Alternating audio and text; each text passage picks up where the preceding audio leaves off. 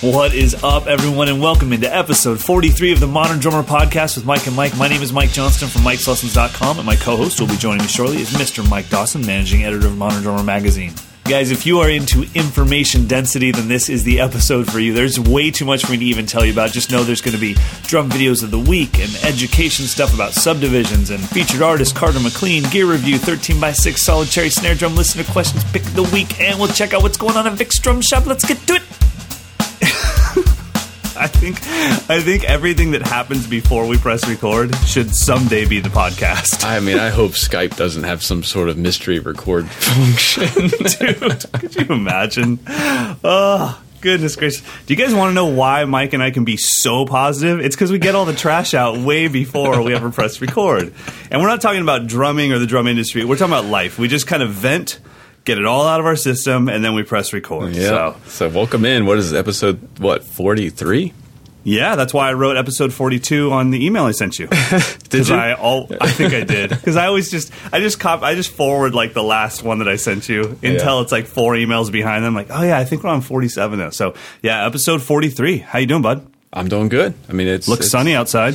Yeah, you know, it's kind of, kind of been, it's been a really wet spring. I don't know what's going Really? on. Yeah, I guess it's good for, for, you know, the rivers and stuff, but not so good for the old mental health. No, no. But, you know, whatever. I mean, the weekend's coming up, so it's supposed to be beautiful. I'm going to go down to the beach for a couple of days, so take the dogs. well and get out of here. deserved. Well deserved, man. Congrats. I You're will be in Nashville. That's right. Are you going to be there for the whole weekend? Uh, yeah. Well, I fly out tomorrow, and then Thursday is a full day of setup at an incredible studio. It's called the Tracking Room. Um, you would be bored out of your mind if I listed everything that's been recorded there, but it's a very um, highly used studio for sure. So, uh, and then we decided to invite people, but unfortunately, we only had room for 25 people, so we threw out like a cattle call, and we filled it up in about two minutes, Awesome. and. Uh, so yeah, so we'll have 25 people that'll come to this very, very special event, and I just asked Meinl to, you know, film a clinic, and so we're going to do the four stage practice method, and I just really think uh, you and I talked about it in previous podcasts, but Meinl has a huge reach to a lot of people that honestly don't know what I do. They know that I'm a Meinl artist, maybe, but they don't know what I actually do, and um, I want them to see this stuff. So, and I think it'll help a lot of people organize their practice routines, which that cannot be a bad thing. When is that happening? So it's actually happening on the 27th, which is Friday. Okay.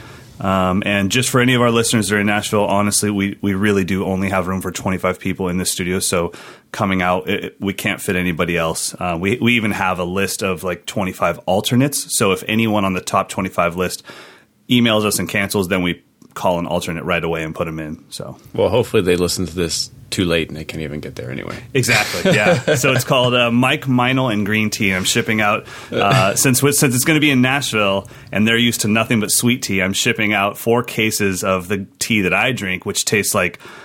I don't know, like you mowed your lawn while eating tree bark, and my my goal is just to catch capture 25 Nashville natives on camera taking their first sip of buttered ass green tea, and just have them like just the faces that they're gonna make and be like, "How do you drink this?" And I'll be like, "All right." My guess Let's- is everyone's going to say this is not tea. Exactly, they will. They're like, that is actually not tea. And I'll be like, well, according to the ancient culture that invented it, it is. But we'll just leave it at that. So anyway, so yeah, so it should be fun. So I'm doing that. Um, and then uh, yesterday I had a crazy TV meeting. Yeah, what in the world is going on with that?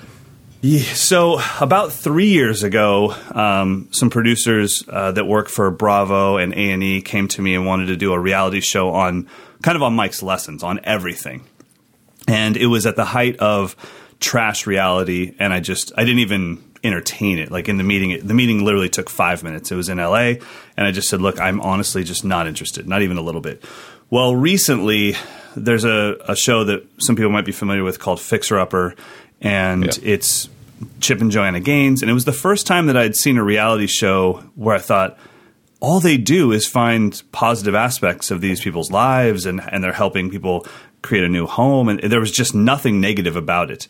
You know, I mean, maybe every once in a while there's a scripted like leak in the roof, and they're like, "Oh, we've got some drama," Yeah. but it was never personal drama. They were never digging into people's lives and creating drama. And I just thought, wow, I hope that reality TV is heading in this direction because this is actually good. I feel good. I, I couldn't care less about home improvement, but I like watching the show.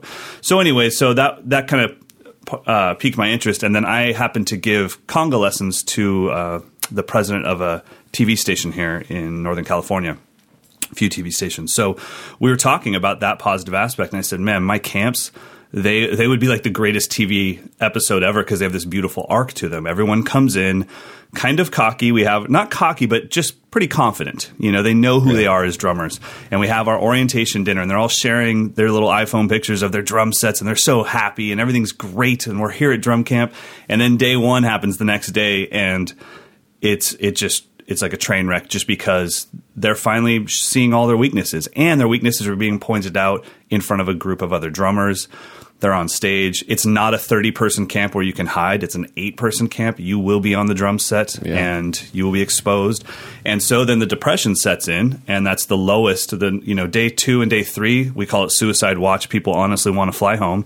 And uh, we pull together and talk them out of it. And then we start building and building and building. And then there's this huge peak where they realize like oh my gosh i'm so happy you showed me my weaknesses because now i get to go home and practice them and i'll be a better drummer and no one's ever told me this stuff before mm-hmm. and it becomes a really beautiful thing so and then we have our end of the camp dinner, and that is like this moment where eight strangers from different religions, races, genders, all around the world, they can't imagine their lives without each other in them anymore. And it's only been six days. So I was telling the the president this, and he was like, I've got some people you should meet because they they run a production company and they do a lot of shows for HGTV and A and E and Bravo, but they only do positive ones. So anyway, so that's what it was about.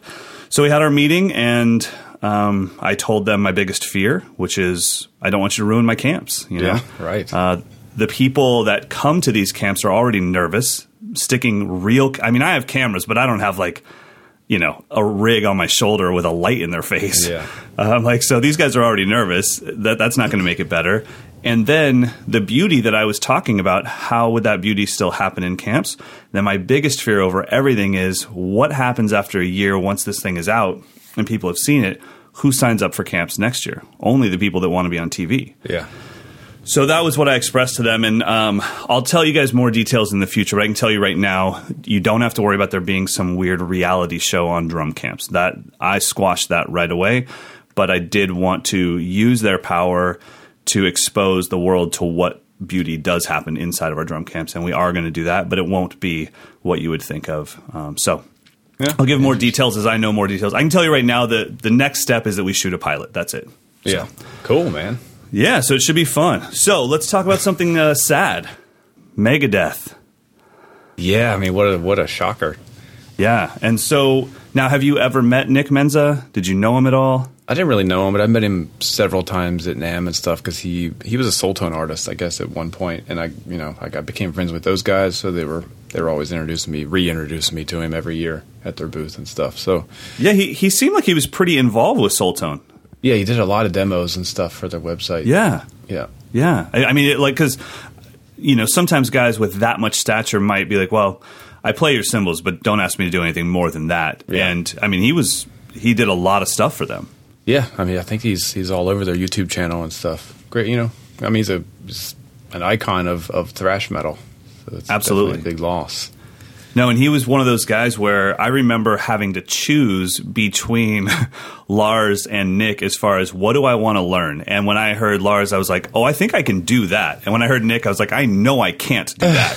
so I am now a Metallica fan. Um, Nick was just so precise, so clean. And like you said, I mean, it was at the time, it's kind of funny because people are always trying to compare what's happening now to what was happening then. They're like, oh, that's no big deal. And it's like, well, you don't understand. What we have now couldn't have been possible unless there were people like Nick Menza Yeah. pushing it forward at the time. At the time, that was unbelievable, you know. Um, and the tuning, I mean, we were getting this new thwack sound on the bass drum so that you could hear the clarity of the speed rather than the bass drum having tone. So there was so much influential stuff happening between guys in that genre, and Nick Menza was definitely one of them. So sad loss, and our our our. Uh, our thoughts and our condolences definitely go out to his family and friends for sure.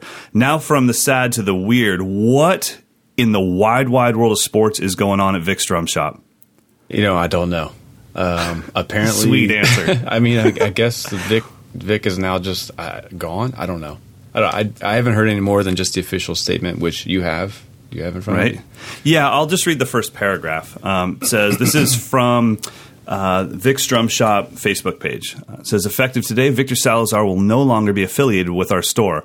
That first sentence just was like, wait a minute, what do you mean he'll no longer be affiliated? Yeah, like, what does that mean? That's insane. It doesn't say like Vic has, you know, given the reins to our manager. It was like affiliate. That that is the first thing that. So effective today, Victor Salazar will no longer be affiliated with our store. We wish him nothing but the best of luck with his future endeavors, and will continue to build upon the foundation put into place here. The visions of the store remain unchanged: to serve drummers and the drumming community community by providing unmatched service and access to the best drum and percussion instruments. So The, so the the the vision, but not the visual of the store, because they're. I mean, they have T-shirts with Vic's face all over it. Bro, they have practice pads with his face. They have keychains. they have drum heads, and I'm not kidding. He's on the bottom of Remo drum heads. I mean, it, it's it's it's. I mean, you should see the the comments. Everyone's going, "You got to change the name. You got to change the name." And normally, I would say, "No, you don't." But it's like I don't know. That guy branded himself pretty hard. You Yeah. know. Um, Yeah. I mean, there's just certain people. There's okay, so a good example would be Memphis Drum Shop can stay Memphis Drum Shop whenever Jim Pettit decides to move on to something else Yeah. because Jim has only branded himself to to us, to the community of players and, and Right. the endorsements and stuff. But he but he hasn't made himself the face of that place. Dana Bentley, uh, it's about half and half. Yeah. You know, Dana really lets the store be the star, but Vic was the star of Vic's. I mean, if you went to Vic's drum shop, more than likely he was going to give you the tour. He Yeah. he was proud. He wanted to show you the place.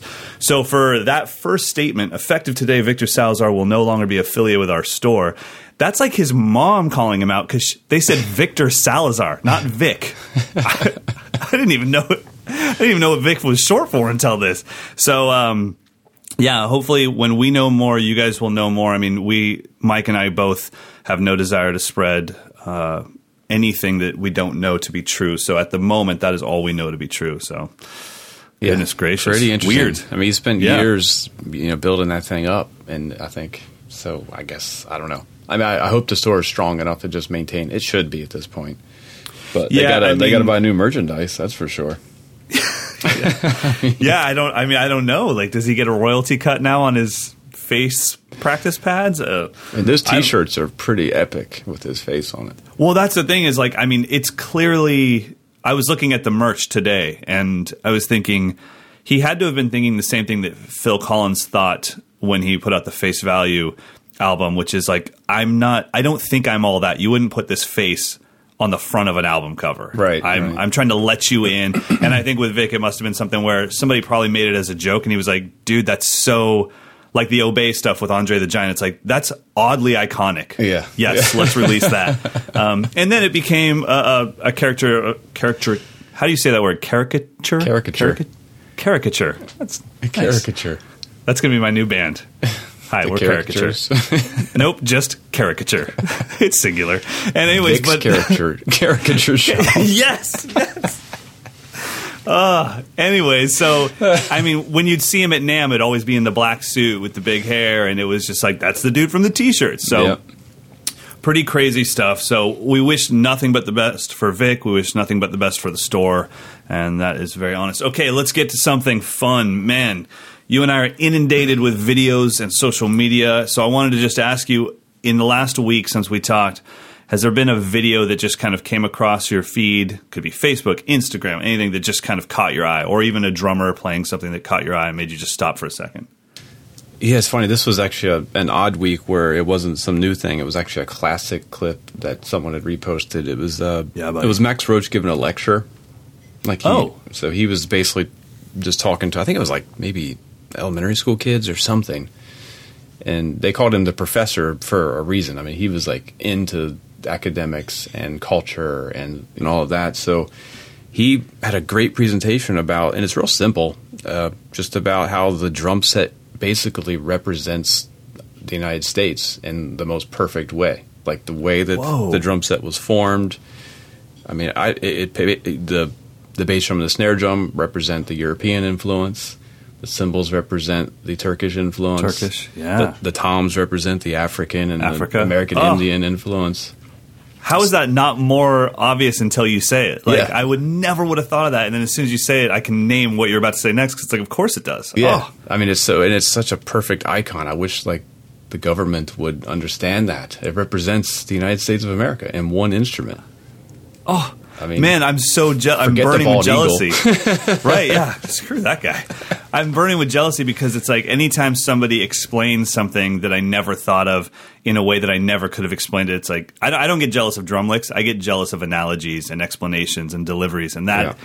What you just said, it's like, ah, how did I not come up with that? But if I would have come up with it, somebody would have been like, you know, Max Roach said that like 35 years ago. Yeah, I'd Like, exactly. ah, Rizzle Snats. Oh man, Yes, that's incredible. Cool. And then he the whole time they're they're looping like he's doing uh, the drum also waltzes underneath. of course, Yeah, I mean it's great. It's it's it's flying around Facebook. It's I don't know what it's taken from, but you can find it. I mean it's it's super short. It's like a minute. I basically just repeated the whole thing, but just to hear him say that again just reminded me that like you know we think we go to the shop and we just buy a drum set, but it wasn't that long ago that the drum set was invented at like the peak of the industrial revolution and America was really just becoming its its own country. The Civil War had ended and the people Yeah. were trying to come back together and you got immigrants coming over to help build it, the you know, the railroads and everything. right? And then this instrument just pops up. you know?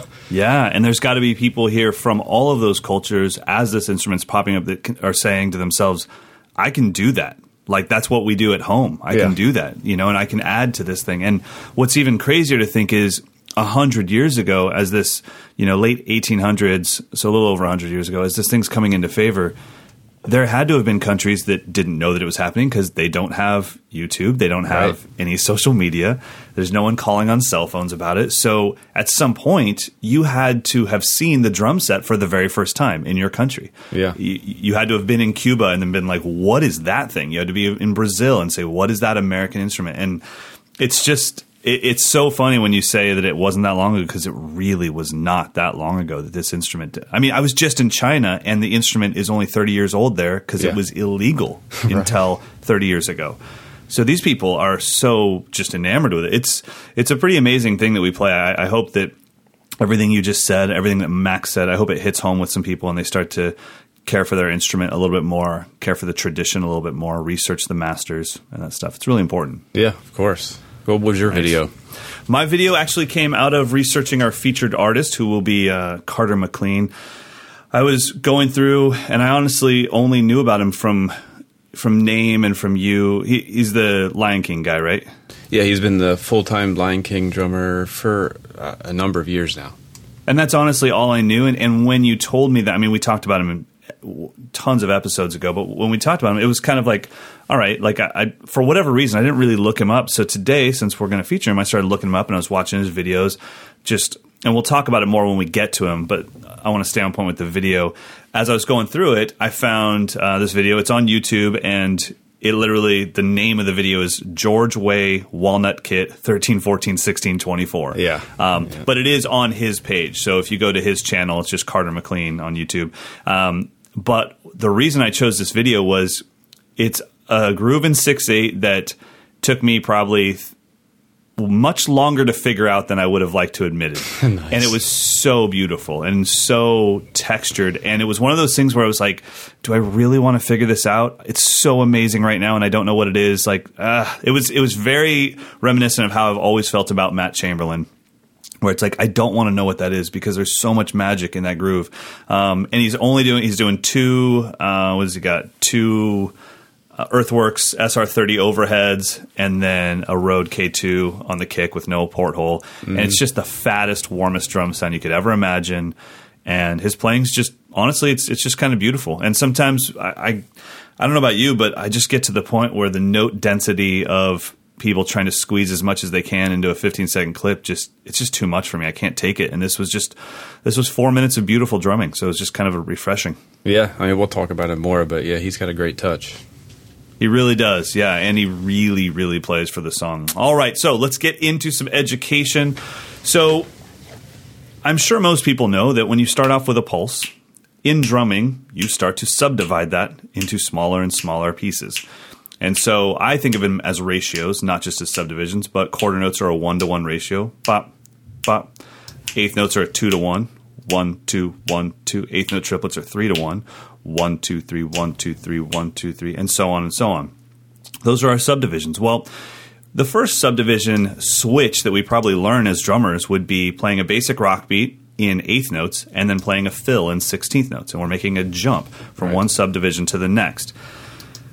Then another step of that is being able to flow between the subdivisions in the moment, inside of a measure, maybe even inside of a beat. And if you ever want to listen to probably the master of this or one of the great masters, definitely listen to Vinnie Colaiuta because he really has the artistry of stretching and compressing time down. He makes you feel like he's pushing on the brakes of the car and then pressing on the accelerator, but the pulse has never changed. And that's through the art of switching and flowing between subdivisions. So, was this ever a concentrated effort in your practice to be able to have two beats of eighth notes followed by two beats of 16th note triplets by one beat of eighth note triplets? Yeah, I mean, it was. Um, I, mean, I guess if I think about it, back at the very beginning, when I first learned how to read music, you get that like table of time that's in like page one with a whole note divided by, you know, half notes and then quarter notes. So I always practiced it, but I didn't really start taking it really seriously until I got into the Gary Chaffee books, the patterns books. Okay. So he has one called Rhythm and Time, which is nothing but mixed subdivisions, and it's it's those and it's a bunch of like etudes. That Okay. might be some of the most difficult written music I think for for drumming ever. And there's no like embellishments, there's no rolls, there's no flams, there's no diddles. It's just subdivisions and changing like fives and sevens and triplets and sixteens. So I studied that real heavy, and then I studied his other book called Sticking Patterns Okay, which yeah. takes those same ideas, but but instead of playing them as you know single strokes, you play these etudes using nothing but double strokes. So what's happening is you end up you're not changing the double on every beat. The double gets Right. kind of mixed in with all the subdivisions. Happening in yeah, could the subdivision could start on the second hit of a double. Exactly. So it's Yeah. that's super wicked, and that book is also incredibly difficult. And Vinny studied with him, so you kind of can get a little bit of of Vinny's uh, approach by studying those books. So they're and it, they're like lifetime study books. Um, you know, so yeah, it's kind of always been for whatever reason that's been a focus of mine. I don't know why. Nice, man. Nice. I like it. Yeah, it's it's tough. I, I know that one thing that really helped me was singing against a pulse rather than playing against a pulse and trying to have drums speak against a pulse. Um, you know, uh, Eric Moore. Yeah, Well, when we used to do clinics together back in the day when we were trying to build our career, and we just said, why don't we just, why don't instead of waiting for stores to call us, why don't we just create clinics? So we would rent out a rock club in Sacramento. I would pay for the club for the day, and we would hold a clinic there, and be me and Eric on stage. Well, at the end, obviously, people wanted us to play together, and I'm smart enough to not get anywhere near him on a drum set especially eight years ago or ten years ago, whenever it was. So uh, when he was shedding for blood. but so I said, Eric, why don't we do this? Why don't we do something that'll help the crowd more than us ripping? They, they they've already heard enough of that. Why don't we get up on stage and trade fours with our mouths so they can hear what's inside of our heads? Interesting. Um, and I want them to really understand. And at the time, I didn't know what was in Eric's head, so I wanted to learn. Well, I noticed that when we would sing or do our drum speak thing, I stayed in one subdivision and just changed maybe accents. So, you know, and then he was going, and I was like, whoa, Y- you switch subdivisions that fast? Like, I have my 30 second note lick that I've memorized, which goes into my 16th note triplet lick that I've memorized. Right. Um, and he just was actually speaking. I was kind of speaking these memorized sentences that I'd worked really hard on, and he was actually having a conversation. I thought, Oh, so you were like wow. reading a script, and he was just flowing.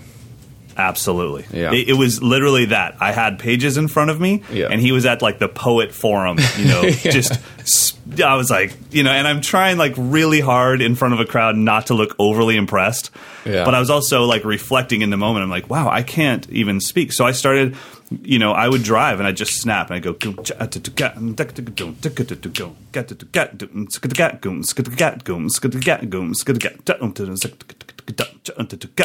and I just started speaking these things and then eventually that came out of my playing and that's how I actually think on the drum set now. So s- speaking out loud in drum speak really helped. And I also had to invent my own vocabulary. You know, what is my sound going to be with my voice for a kick? Um, what's a flam? You Yeah. know, so uh, black, you know, became a flam for me. Blackum, good blackum, good blackum, blackum, blackum. Um, and then what is my triplet? How do I speak triplets? When you try to go da da da da da da with one sound, I can't do it fast enough. But bugada was a lot faster. So bugada, bugada, bugada, bugada. So I, I, it all sounds silly, but it really benefited my drumming quite a bit, especially when it comes to this thing about flowing between subdivisions. Now, did I mean? I guess when for everyone when you first start, it's always beat to beat. Was Yes. there was there a point when you consciously said, "Let me change subdivisions on the ands," or change the subdivisions Yeah. on the, the third part of a triplet? Unfortunately for me, it's it was way too conscious. I literally would sit down and say, "Okay, I'm, today I'm going to improvise two beats of sixteenths followed by two beats of sixteenth note triplets." So you know, one E, and then I would just say one enda. So one E, one enda, two E, two enda, three E, three okay. enda. And I would improvise that. Then I would switch that one enda, one E, two enda, two E. And then it might be one beat of 16th notes followed by one beat of 16th note triplets. But I'm improvising the drums. So now I've got the rhythm set, but can I improvise linear, nonlinear inside that preset of mixed subdivisions?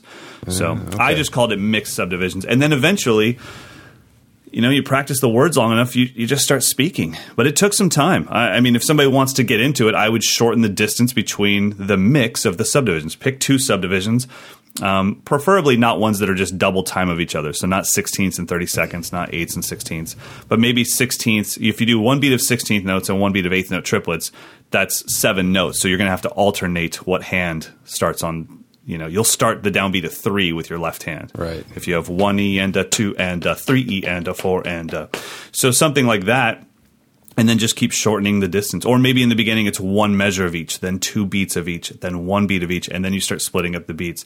But I mean, I've heard Vinny pull the brakes on you know four 30 second notes, which takes up an eighth note of time, followed by you know two eighth note triplets leading into the next downbeat. Yeah. And it was just like, wha- why? I mean, did you just not have to go to school? Did you not have friends? Like, how did you have the time to do this? That's how I feel when I watch like Thomas Lang, Virgil. I'm like, did you just not have to take out the trash? Like, I mean, did you practice nine hours? How is there enough time in the world to be that good? Yeah. Well, some people just have that kind of a brain. I mean, it's just Yeah. the way it is. So I was going to say, there's one one thing that you could that I used to practice to kind of go, you know, less thinking and more just mm-hmm. flowing, was to instead of chopping it down into micro chunks and take like a like an ensemble figure, like a, a, a rhythm out of syncopation. Okay. Like just take one measure out of, of those syncopation pages and just say I'm going to use that as my anchor and I'm going to do just play whatever, just make sure I hit those accents. Yeah. So then you're Nice. you kind of just by default you're going to be mixing your subdivisions because you're not thinking subdivisions. You're just thinking I've got a dotted quarter and an eighth note. What am I going Right. to do between those two notes? Oh, I see what you're saying. So, so you're actually soloing even in between the notes Yeah, you, of the you use the rhythms. like f- play the notes as a bass drum and crash as a rule, and then Right, whatever you okay. play to connect those two is up to you. And you want to shorten Right. it, you want to be longer, faster, slower. It even helped me kind of internalize like polyrhythms because if you don't, if you can sing that rhythm and keep it in time, you don't have to keep track of the pulse. So you can start playing really polyrhythmic stuff or like fives Yeah. and stuff. Not even thinking about it. So I need to practice it more. But I just reminded me I did a lot of that oh man. when I was playing a lot of jazz because that's that's the goal is to just kind of flow, like to get like a a bass line that kind of vamps and you can solo over it, but you're not thinking about the beat, you're just thinking about the the accents. I just came up with a cool idea for us. So, what if we took maybe the first four bars of the summary, uh, summary one in syncopation, and jazz time, zing, jing, ding, jing. Keep the hi hat on two and four, but every note of that summary, starting with the first note, would be ride and kick, and then the second note is snare and ride. So we make a backbeat, like a, a groove, out of the syncopated rhythm. So you have dun dun dun dun dun. It'd be doon gat, doon gat, doon gat, doon gat, doon. And you just kind of go back and forth with it, and you and keep the high hat on two and four, and just see what it com- comes out. You Go know, for be it. kind of cool. I'm, I'm on it. Yeah, go for it. yeah, you're going to the beach. I'm doing it. I'm going to do it with your 13 inch snare. Oh man, well that's cool. That's a, that's a great idea. I think uh, that's and the other thing that my teacher uh, Pete Magadini taught me, which I think is a very common thing, was I just always he would have me solo the heads of tunes, and a lot of the heads of tunes they're not in a in a single subdivision. Yeah. So if I'm soloing, even if it's kind of an up tempo, um, uh, what's uh, Satin Doll? If I'm playing. You know, I, you can you could do that with any song. You could take a John Mayer tune and just play the vocal around the drum set, and Yeah. it, it's he's not going to sing in constant subdivisions for the whole measure. So there, it'll be mixed up. So good stuff, good stuff. All right, let's get into our featured artist. This time it is Carter McLean. We mentioned him earlier. He is the current drummer for The Lion King. Now, is that Lion King in New York on Broadway, off Broadway? I know Yeah. nothing about this stuff. Yeah, Okay? it's, it's the. I mean, it's, I guess it's the original production on Broadway. Okay. I guess there's multiple productions around the world, but yeah, that's the Right. first one, and, and it's the primary one. And just doing a little bit of research, I, I didn't realize that it was the the most successful show ever in Broadway history, like the most money earned. It's a third longest running show. It's probably going to end up being the longest running show. wow. They sell out 1,700 tickets every night. I'm sorry, how many? 1,700 tickets every see a night. play eight, of- eight times a week. About a cub whose father passes away.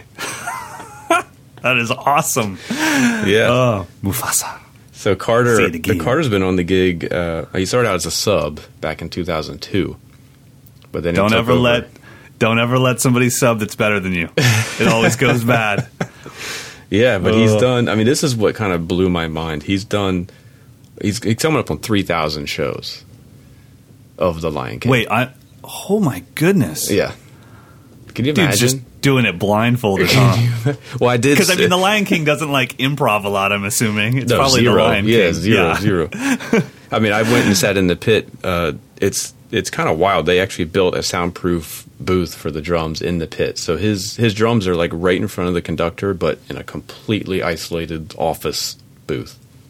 Like, I mean, you mean ceiling and all? Ceiling, doors. I mean, Wow. plexiglass, uh, small plexiglass windows. Like he's like in his own little cockpit in there, Wow. but he's only like ten feet away from the audience.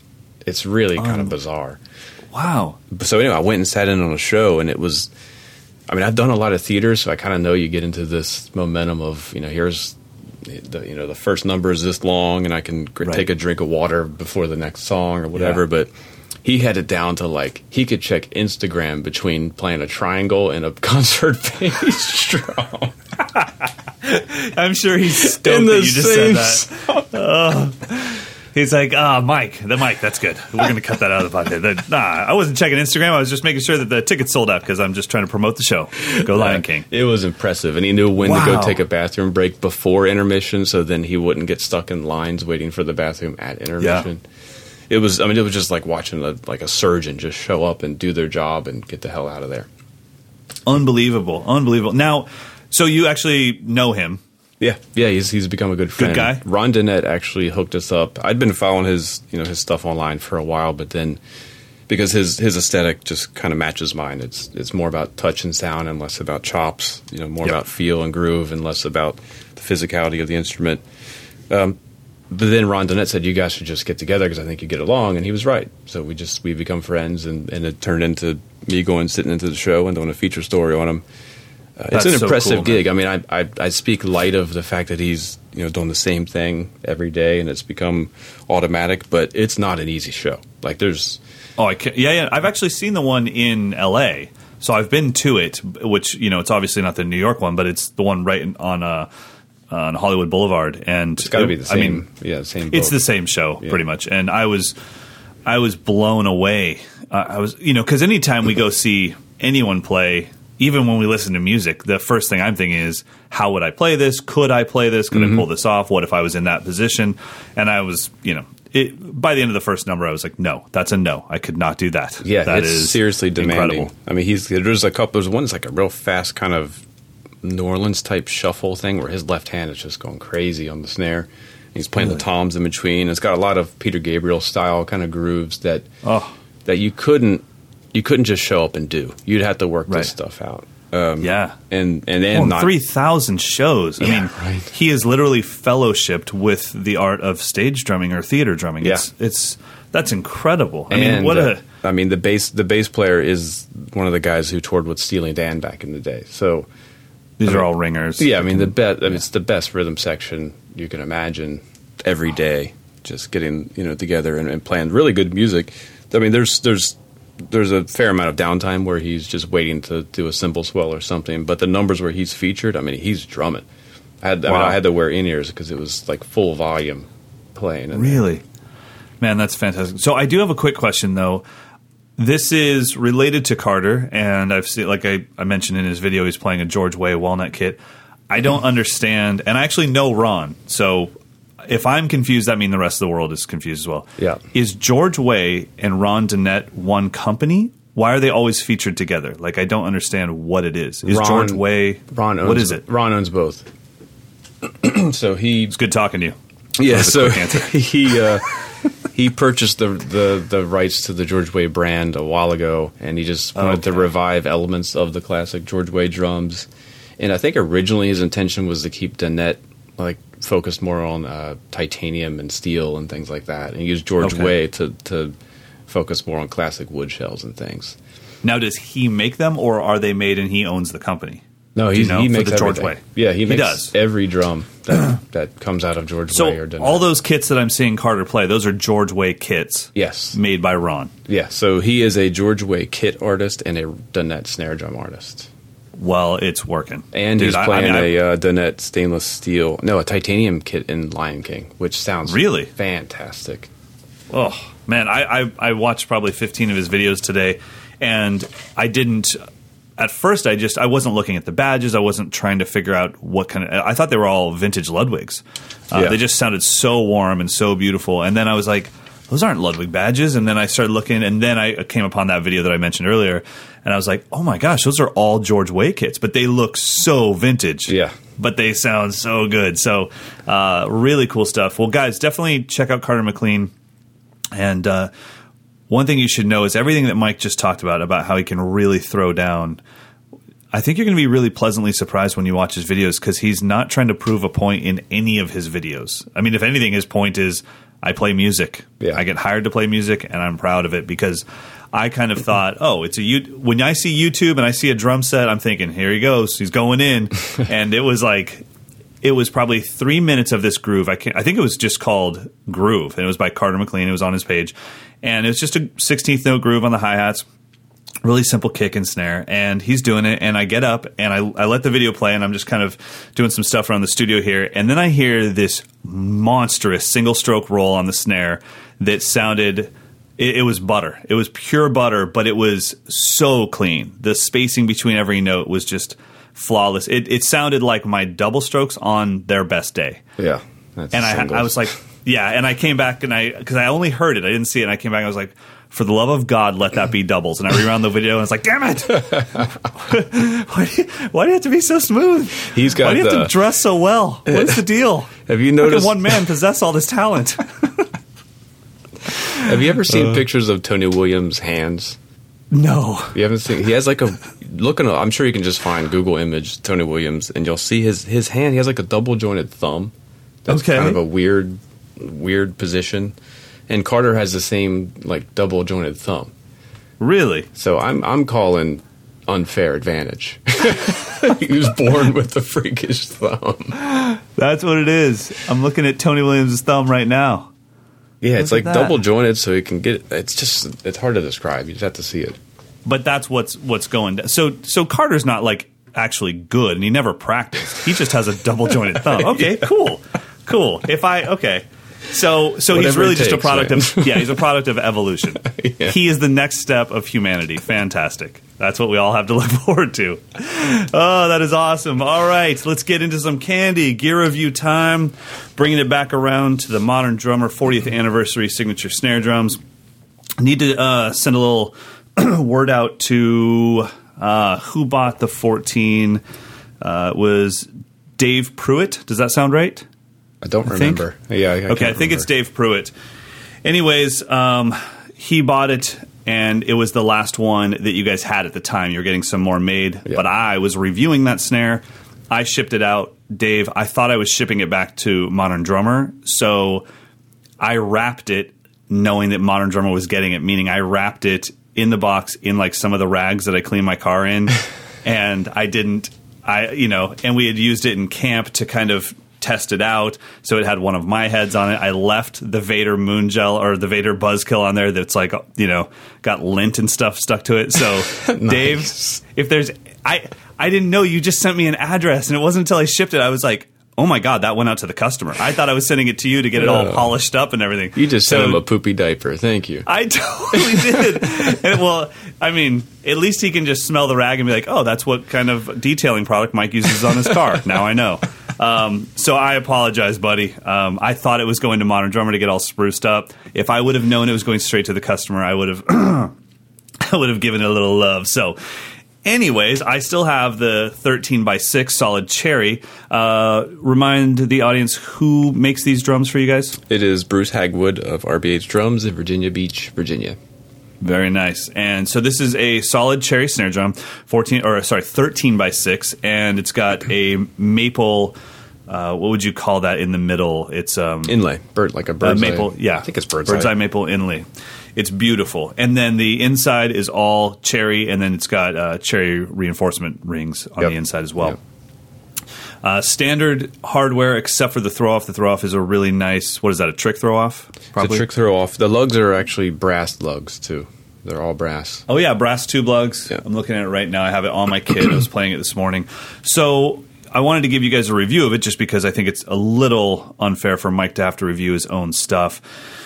So when I was reviewing the snare, it was really tempting to go full 311 right away. When you Yeah. see a smaller snare, you just crank it up, right? And I did that and it sounded like 311 and I got that sound.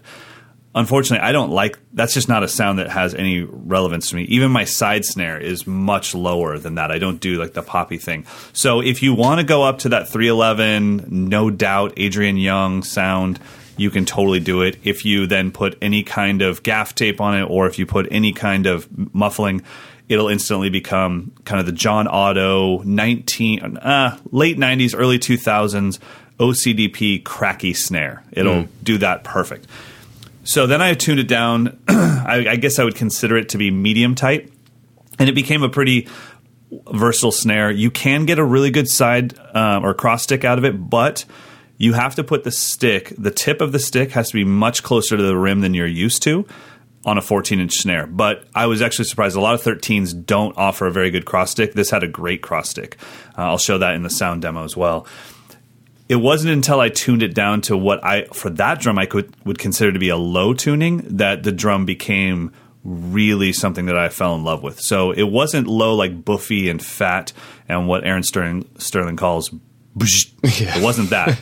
It was just low for that drum, which actually took it to about where I normally tune my snares. And then, man, I just fell in love, and I it really taught me 13s don't have to be tight Yeah, exactly. they they really come alive in that medium to low tuning range. You know, now I, I haven't yet, and I will uh, before I do the sound demo, but I haven't yet gone low yet, like flappy. I've just kind of gotten to that medium range where it just became a fantastic snare, and I actually kind of like the overtone. I'm going to play it for you guys without any muffling whatsoever, and I kind of like the overtone that it was producing. It's a really pure. It's not doing the wing wing wing wing wing. Yeah. it's it's got a really pure tone. But the one thing that um, struck me the most had nothing to do with the size. It was that cherry is not maple. The tone of that drum is so different than a maple drum of the same size. I mean, it's shocking how. As soon as I hit it, I was like, "Wow!" Because I mean, I have in ears. I have really nice in ears that show me everything. I'm so used to hearing my maple snare, and this the tone that was coming out was just so different. Um, so I think it might be beneficial for our listeners if if you're cool with this, Mike. We don't need to do this for all of our stuff, but I want to play a groove with my 14 by 5.5 maple snare drum to give everybody kind of a palate cleansing of this is a traditional standard snare drum and then go to the 13 cherry so they can really hear the difference in size and wood yeah, let's do it. I mean, it, cherry I think is closer to birch, if you know. If Yes. you're familiar with Yep. the birch ta- sound, drier, a little bit punchier, less overtones. Mm-hmm. Yeah, and it's a good. This is also a great drum for any of you guys that need to crank out some volume. It's a little harder wood than maple, so it, it has quite a, a large volume ceiling on it. So Yeah. I really like it. Well, let's give it a listen. All right, first let's just start with a classic 14 by 5.5 Gretsch maple snare drum. No muffling whatsoever, and this will just cleanse your palate. This is a very standard snare drum, and it'll give you something to reference the 13 by 6 solid cherry against.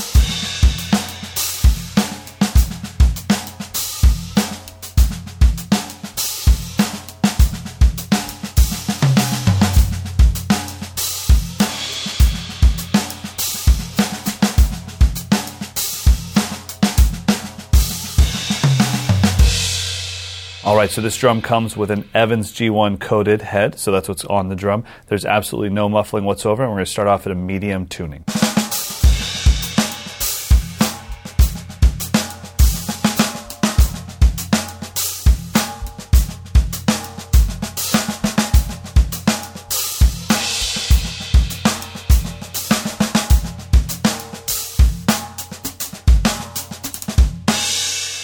And now a medium to high tuning.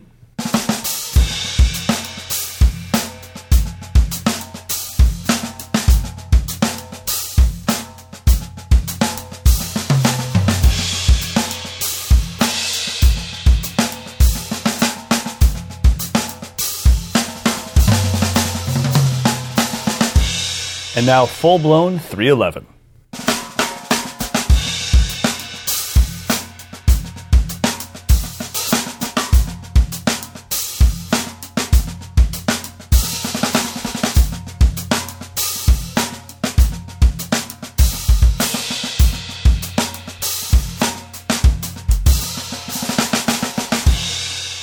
Time for some listener questions. So I have a few here. This one's going to come. This is a this is a pretty interesting one. This comes from Sam uh, Steedman or Steedman, however you pronounce it. He was at a recording session the other day, and he had 15 inch Paiste giant beat hi hats, and they were producing a horrible overtone that was that you could hear from four miles away. Um, the producer suggested that if he dug a hole in his backyard and buried them for a while, it would help change their tone. WTF? So. I love that he drops uh, an initialism of cussing for us. Thank you. Have you heard of this method of changing cymbal tones? So he has uh, a three year old set of giant beats, 15 inch hats, 18, 20, and 24 inch multi crashes. Um, and he loves them. He thinks they're buttery and lovely. So he doesn't want to bury them and he'll continue to play them, but he wants to know. He, he thinks that over time the, the tone will change. He wants to know what we think of the whole burying a cymbal mythology. Okay, so I think most drummers that have played for 10 or 15 years are very familiar with this myth. Bury Yeah. your cymbals in the ground for 30 days, and then they're going to, you know, grow some patina magically in 30 days, and then they're going to have a dirtier sound. And, and everyone's just trying to get that, you know, that vintage cymbal sound. Uh, so I've never tried burying them, so I can't speak to that. I can speak to something else, though, which is relative to what he just said. This is Steve, right? Sam. Sam, Sam like. Steedman. Oh, that's okay. There's a little bit in there. So, uh, Sam, when I was when I was working on the transition ride with Meinl, we decided when we finally came up with the prototype and said, "Okay, this is it." From that moment on until the first actual transition ride was produced in Turkey, made it to Germany, got finished and sent to me, it was about six months. So we had agreed this is the prototype. I loved it. Uh, I sent it in. Then they sent it back. What happened was I got the first transition ride and it was so bright, so bright. And I immediately called Norbert at Meinl Cymbals and I said, dude, I sent you the prototype and the transition ride you just sent me is way higher pitched. And he's like, but of course it is. And I was like, uh, well, then it's clearly not the ride. And he's like, you need to go back and find the very. I'm sorry, Norbert. This is the best I can do on your accent. you need to go back and find the very first video you ever recorded with your prototype. And I was like, why? And he's like, well, the molecular structure of the metal changes as you beat the crap out of it. so I guarantee that cymbal was much higher pitched when you first got it than it is now. And um, that's well the best done. Germ- nice Thanks. German accent. yeah. All you do is lower your voice in your German. I don't know why. So so he was right. I, I watched the first video I ever recorded with it, and the cymbal was higher pitched. And over the course of a year, and especially because I crash on my ride a lot, I don't just ride on it. The pitch eventually lowered in timbre, and then the transition ride did the same. So that does happen, but so but I don't. It, it's not a fast process. Now, have you ever buried your cymbal? I have not. I mean, I've I've done you know shoe polish on it and trying to do whatever I can. But all that stuff is doing is just trying to mute it down a little bit. So if it comes down to just overtones, I think you could get away with just a tiny little piece of gaffer's tape on the underside of it. It's going to Totally do the agree. same thing as like digging a freaking hole in your backyard and getting mud. Or you could just get some topsoil and just rub it all over your cymbal. I do not believe that it's that it will change the cymbal on a molecular level as much as It just playing it. You know, putting your. Now, I do think that that you your part of your DNA goes into these into your instrument. Maybe not. I don't not specifically unless you're bleeding all over it. Right. But the DNA of your playing Yes. becomes part of the cymbal. So if the more you hit it the way you play, the more it's going to it's going to become one with your style. Now he has agree. he has had these things for 3 years. So I'm going to say that it's probably a case of the giant beats just being too bright of a cymbal to begin with because I have a set of them Totally. and I've they sound beautiful if you're in a nice warm wooden room. If you're in anything with concrete or brick, they're just too bright. They're just too harsh. They don't. They're not designed to possess that low warm tone. Um, yes, they are buttery and they feel great and they kind of give you that John Bonham sound, but these would not be my choice if I'm going to a random studio that I don't know what I'm getting into. Yeah, they are definitely a specialty thing, and we talk about that at camp a lot with the campers. That they're always telling me, "I have this snare drum. It cost eight hundred dollars, and I want it to sound like this." And I'm like, "Well, then you got the wrong drum. Like, you want your your fourteen by three Yeah. piccolo to sound like John Bonham snare drum." I'm like, I'm, "I'm sorry, I don't care how much it costs. You got the wrong one. You got the right one for what it does. It does exactly what it does." And so with cymbals, there's a reason why, you know, I have a signature ride cymbal called the transition ride. I have like 19 rides Yeah. because the transition ride isn't the only ride. It's like I get to a situation, I'm like, oh, that is way too much ride for tonight. There's no amount of gaff tape in the world that's going to help that. I'm Yeah. going to pull out this ride. Or, God, my ride sounds dead tonight. Let me get something with a little more life to it. You know, I'll pull out the 22 inch Benny ride and to let it Yeah. do its thing. So, so yeah, so I, I think if anything, Sam, maybe just think of having uh, another another set of hi hats. It's like okay, these are my mushy, bushy guys, and then I have the kind of bright, beautiful giant beats from Paiste. So Yeah, I would think you could probably get the exact same sizes in the traditional series or a, a dark energy series, and then Yeah. then you're covered. So I it's- totally agree. That's that's. So first of all, I would always carry some tape. So if someone says your hi hat is a terrible overtone, you can probably tape it out and get you Yes. know done with it. But ultimately, you'd be like, all right, well, these are the wrong cymbals for this situation. Let me try some Mm-hmm. other ones. So Yeah, and don't think that you know a lot of it has to do with the thickness too. I have some 14s that are way way mushier and darker than my 15 inch dual hats. Yeah. So it's it, it you know uh, the 15 inch uh, vintage pures. Those things are brighter than any 13s I have. So it has a lot to do with the thickness of the metal too. right. Well, I hope that helps. Yeah, don't don't dig up your your garden just yet. Could you imagine Then you can't even figure out where you buried them? Out there looking for the OJ glove? Jeez Louise. I mean, I love I love the the mystique of it, but I think Right. we're, we're in a day and age when come on now, BS Yeah. is BS. Yeah, don't put your snare drum in the freezer. Don't bury your cymbals. Just just play them. All right, the next one is coming from Sean. Uh, he wants to know if anyone has ever mixed bearing edges on a drum. So, would you do a baseball bat on one side and a, a double forty-five on the other? Um, you know, what would that do to the sound? It, it's definitely Wow. done all the time, uh, mostly on snare drums. Okay. I don't think mixing a bearing edge on a tom is going to give you much of a difference because the I mean, different bearing edges will, will affect the sound tremendously. But on the snare drum, a lot of guys are doing like a rounded top. Like even I think our anniversary three ply has a rounded top, but the bottom is not rounded. It's sharper. Okay. So that gives you more snare sensitivity while still getting that kind of gushy, pillowy response on the top. See, I, I think any any custom shop is mixing them up now. I don't think anyone's done it on toms or bass drums. I could be wrong, but Well, I'm sure people have tried it, but if they're not doing it, it's because they did try it. Yeah, it's probably not making a difference. Yeah. Right. So yeah, I would check it out. I mean, if you want like a, a vintage snare drum, but it still has some crisp response, then that would be the round over top and then some sort of slightly rounded bottom. nice. Yep. So that's it for that one. Thanks, Sean. All right, we've got. Okay, this is um, this is from Michael Beachy. I guess it, he had asked you previously about your thoughts on studying with multiple teachers at once, Yep. um, and I guess maybe that was lost in translation. So he was he was saying he wouldn't go to study with one person for like hand technique and one person for foot technique. He was thinking more stylistically, like I go study jazz with this guy and big band or punk or Sure. weird soloing concepts with a different guy.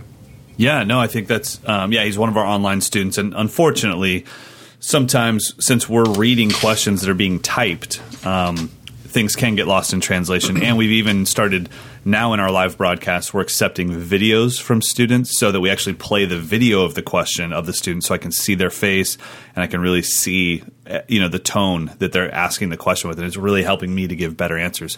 But I I would still my advice would still be the same. I I just think committing yourself to something is better than getting a bunch of C minuses in 10 different subjects. I, I just, I would like you to have that time in your life where you say, like, that was the jazz period of my life. I, I worked with hmm. this jazz teacher and I really put, put a lot into it. it. Doesn't mean you're not allowed to practice anything else, but I think it'd be very hard. I've studied with teachers since I was five years old, and I've always had a hard time keeping up with the material that that teacher gave me because I wanted to get it down so well. So I can't imagine trying to do Will Kennedy's pocket lesson that he gave me while doing Pete Magadini's polyrhythm lesson while trying to do Jim Riley's train beat. Um, and knowing that I actually have to show up in person with these guys and deliver at the level that I want to deliver this stuff. Um, I, I worked on one lesson. We were doing Freedom Land. Uh, Will Kennedy was teaching me Freedom Land. And, and he wasn't teaching me the song. He was using the song to teach me a very specific skill set. But God, we did that for I think three months Yeah. of weekly videos, me sending him videos, him answering in a in a hotel, saying like, I mean, being very very honest in his critique, and he's like, "Sorry, send me a video next week. I, I don't know what to tell you. It's not there." Uh, but there was no more information that needed to be there. He's like, "You need to fellowship with this. You need more time with it." Yeah. So I think you know, unless you're saying like, yeah, every time I'm come to my lesson, I just knock it out of the park, and I'm just so blown away by how incredible I am. Which, Michael, I've met you. You're one of the most humble people out there, so I know that's not the case. But I, I you know, I really think that zoning in on one thing can be beneficial. Now, you might have a completely opposite opinion. I do. It's funny. This Bring might it. be our, our complete. Tyler, uh, Tyler, here it comes. by the way, he tried to start a fight with us online the other day. What? Yeah, he said. I think it's him. He sent me a message and he was you know talking all kinds of smack, saying you're saying this. I'm like, dude, stop. There ain't nothing Shut you can up. say. You can't break up Mike and Mike. We get the same name, fool. Uh, pretty all right, we'll bring on your opinion. And uh, well, we'll I mean, it, it's. I guess it's it's contrasting, but it's also complimenting. Like, I wouldn't go study the same thing with multiple teachers. So I Right. wouldn't study jazz with one guy on Monday and jazz with another guy on Thursday. But what I I've always done, just by the way I've my studies. I mean, I studied classical percussion with one guy. I studied technique with one of uh, Joe Morello's students, so I was getting like the source from him okay. and then I studied like like concepts, jazz concepts with another guy. That was This in high all school. in the same week. yeah, same week. Okay. This was in high school, um, and then I went to music school. And when you're in music school, you have like 30 different teachers. So True. I was studying marimba with one of the best marimbas, She-e Wu, one of the best marimbas in the world. She was demanding two, three hours of practice a day. I was studying drum set with a great jazz drummer out of Pittsburgh. But you know, drum set I kind of pushed on the back burner in college, but still I had to practice that about an hour a day. I was practicing rudimental drumming with one of the best drum corps uh, snare drummers of all time, Aaron Guidry. He was, I think he uh, he placed in one of the PAS solo competitions, so he was demanding.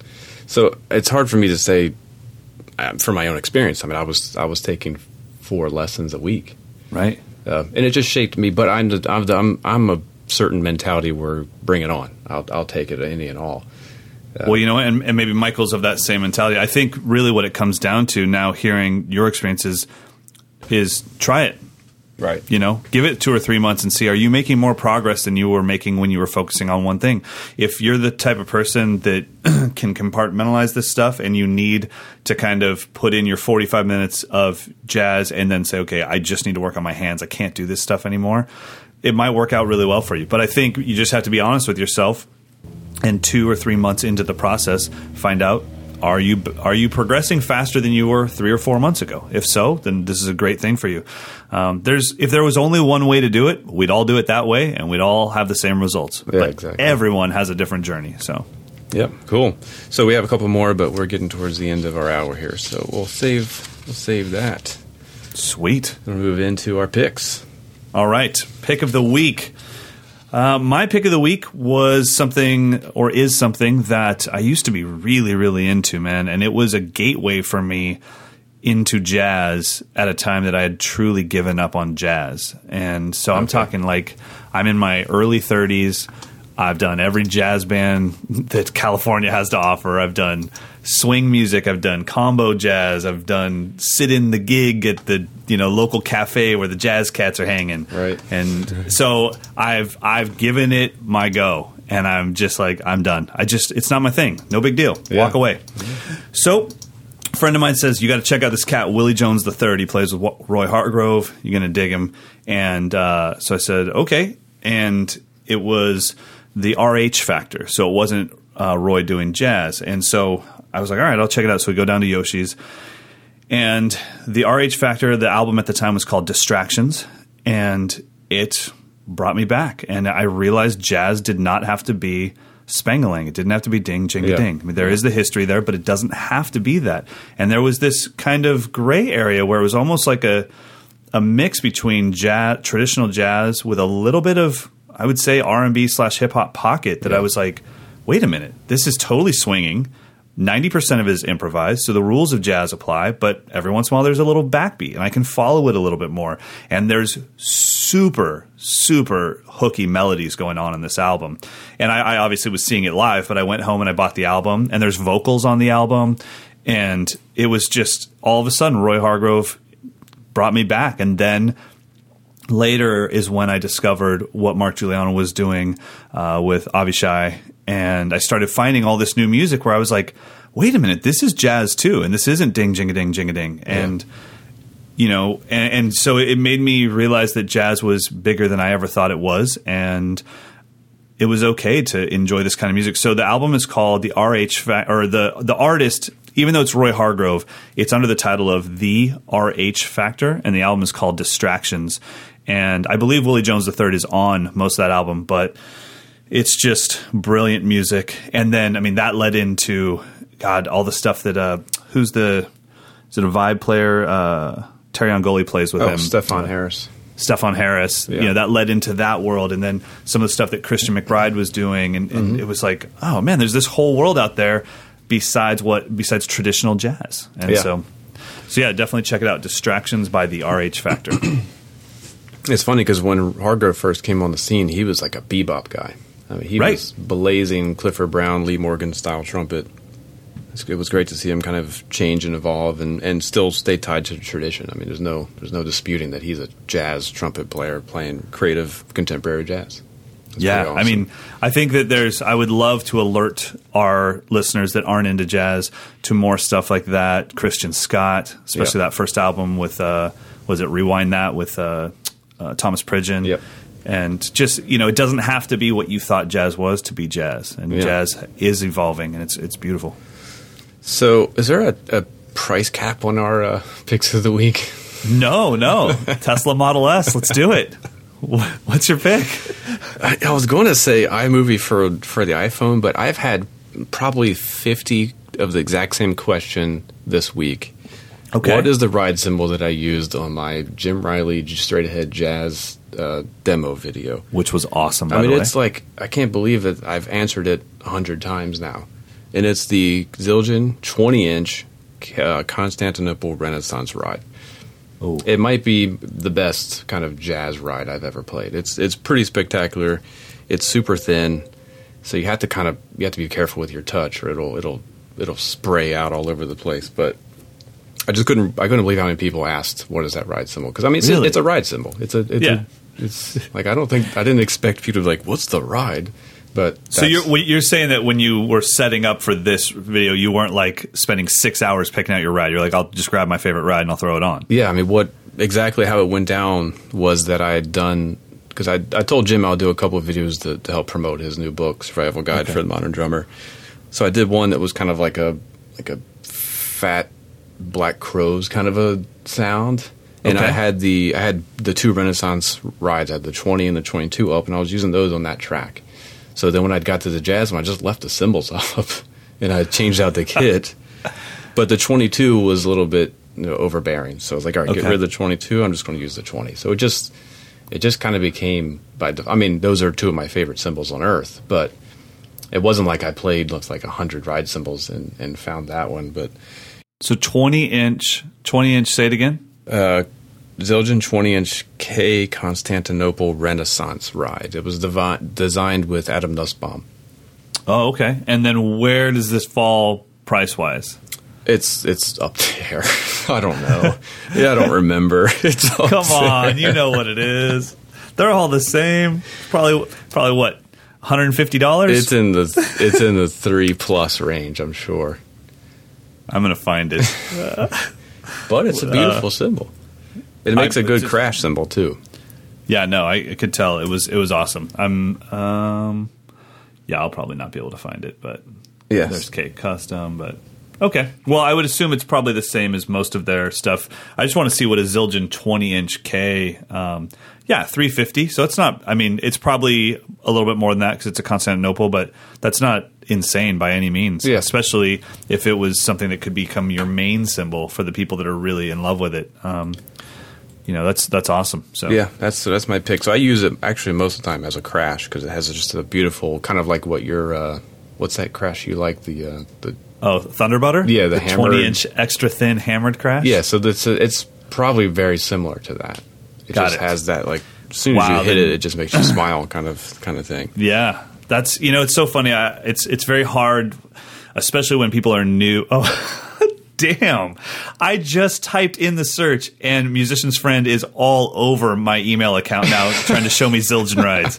Damn it. Like, I'm Jeez. telling mine. Oh. yeah, two seconds. Slow down, MF. My goodness. Um, yeah, Jeez Louise. Okay, hey, real quick. English. Do you have an English major? Did you take English classes to do what you do? Are you talking to You me? yes. Do, do you know anything about the, our language? Are you being a, a jerk? no, I'm asking. I didn't know if you had a degree in. Okay, the only thing I was going to ask is, do you know? Do you know the answer to this? Would MF be considered an initialism, and then NASA be considered an acronym? Because I think acronyms have to be you have to actually say it as a word. So FBI is an initialism, Yes. and then okay, is that correct? it is, but it's strange because MF. Wait, wait a minute. Which word are you talking? I'm talking about musician's friend. Dirty bird, get your mind out of the gutter. I was thinking it's just one word, so it's just short for a curse word. no. is that one word? Initialism. That's an initialism. Okay, I just wanted to make sure. Okay, yeah, an cool. acronym has to be a word. Exactly. So NASA is an acronym. Yeah. Um, okay, and and FBI is not an acronym because we don't say FIBI. Right, exactly. It's For initialism. Initialism. Got it. Good. Fine. Why would I? You think I'm going to dog you out in a podcast and be like, "Do you even I know our know. language, pal?" I mean, I've, I've made mistakes before. Yeah, but not, not to the point that I'd call out your language skills. I was just asked. Pretty much, I was trying to find a polite way to be like, "Hey, are you like way smarter than me, or just a little bit smarter than me?" All right, so guys, we will be back next week with another episode of the podcast. Mike is in the middle of a course on Mike'sLessons.com, so we'll get a review from that next week. Maybe we can even get a video of, of you. Which course did you choose? the advanced fills course. Advanced fills. So maybe we can get a video of you playing one of those advanced fills and getting your take on it. Uh, but in the meantime, everyone, if you get a chance, please give our podcast a four to five star rating. It really helps other drummers find this podcast, and that is our goal: is to just make drummers feel a little more in the loop, understand the industry a little bit better, and most importantly, understand that we're all on this journey together. And whatever you're going through, Mike and I have already gone through it, or we're going through it ourselves. So, until next time, that's a wrap.